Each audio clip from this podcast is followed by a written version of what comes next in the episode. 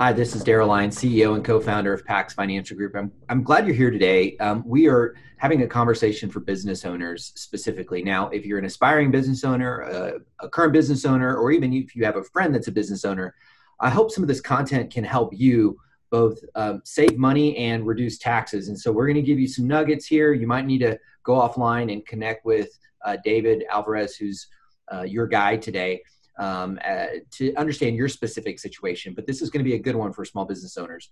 Now, before we get started, I need to tell you that uh, I have some legal disclosures. This material contains general information only and is not intended to provide specific investment tax or legal advice. Visit paxfinancialgroup.com for more information, investment advisory services offered through Pax Financial Group. Hey, so I'm excited to have David with us again. Uh, this time we're going to do a little five top five countdown. Um, if you're in the chat room, if you need to connect with him directly, there's a link at the top. You can connect with David. Of course, you can email him if you uh, are scratching your head while you're driving, saying, I should have asked this. Email him, david at paxfg.com. And so let's jump right into that. Thank you, David, for being our guide today. Thank you, Daryl. All right. So, five ways small business owners can save money and reduce taxes. Number five, offer fringe benefits to the employees instead of raises. Okay, let's unpack it. Yeah, as as an employee, right? We always love seeing raises, and so it's you know one of the things as an employer you you want to give your you want to make sure that your employees are well compensated, you know, for the work they're doing for you. Um, but something that that a lot of folks don't think about is uh, the benefits that you offer. Uh, so when when you are giving your paying your employee wages, you also have other costs that are associated with it. For instance, uh, the Social Security taxes, FICA, or unemployment, uh, the FUTA, uh, unemployment taxes. And so you have to pay those for every dollar that you give to your employee as wages.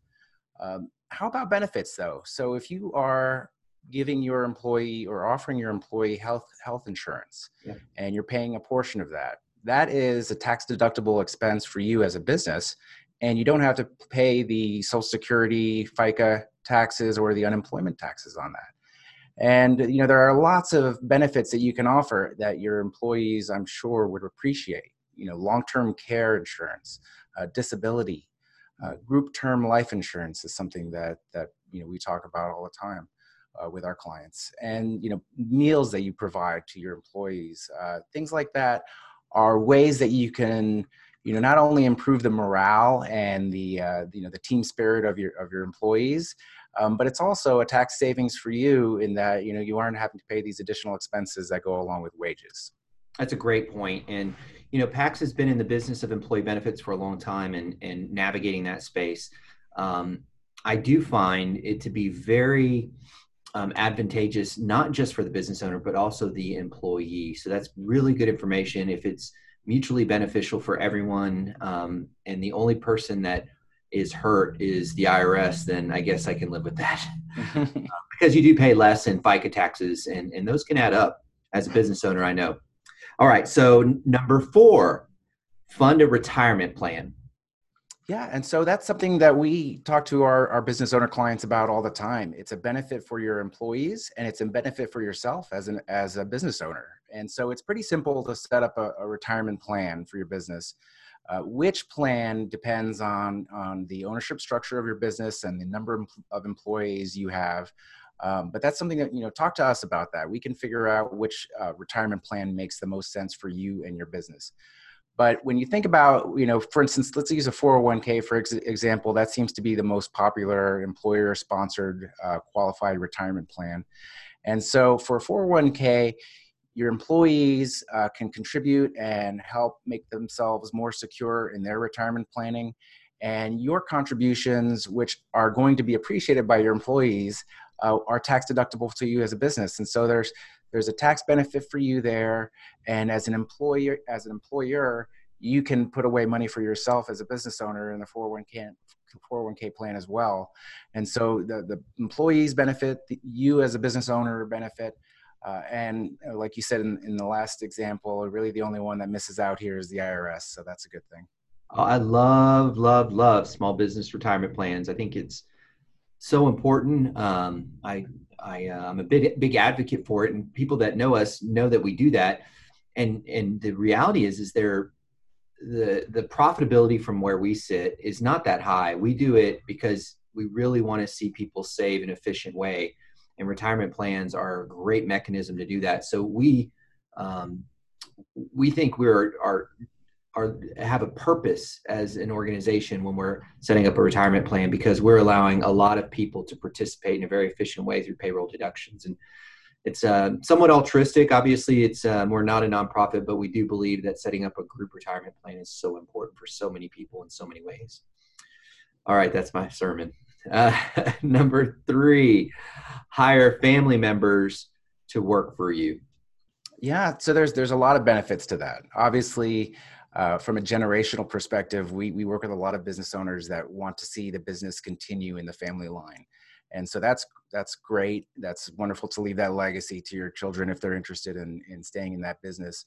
Um, but from a tax perspective you know really really getting down to the to the numbers here uh, there are benefits to employing family members. Uh, first of all um, you know assuming that they actually are performing services for your company you can pay them uh, wages that for instance for your children uh, you don't have to pay fica taxes for children who are under the age of 18 and you don't have to pay unemployment taxes for your uh, for any children that are employed by your firm or your spouse. Uh, and so there are benefits to employ uh, to be- to employing your family members uh, in your business, and it's also obviously you know a great opportunity for for you to help inspire your children to continue on the legacy of the business that that you started or that maybe your your parents started for you. So that's something that that we talk to our clients about getting the getting the family involved. That's cool and, and it also can teach them to save so they can squirrel some of that money away.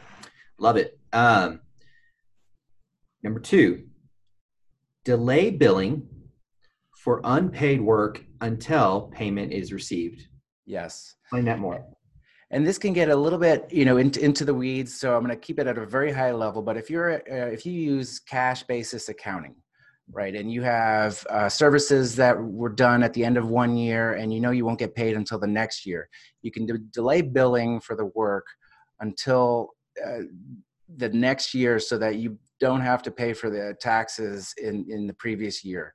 So if you have, let's say, you know, services that you did in December, and you know you won't be getting paid till January, uh, assuming you don't have a cash shortfall or you don't have concerns about the customer's ability to pay. That's a very serious situation right now with a lot of businesses struggling. Mm-hmm. Um, but if you're in that situation where, where you're comfortable, you know, with delaying the billing for a few weeks, um, you basically buy yourself a, another, you know, year and a half before you have to pay the taxes on that income. That's a good point. Very good strategy coming around into December. Uh, number one, purchase fixed assets and claim an immediate depreciation. So I know there's um, some wise ways to do that and some foolish ways to do that. So, can you unpack that? Yes, and this is where I would say make sure you get your tax professional involved. Right, that's uh, you know we we work with experts uh, for our clients in the in the tax space. So if you need a, a CPA recommendation, we can always provide one.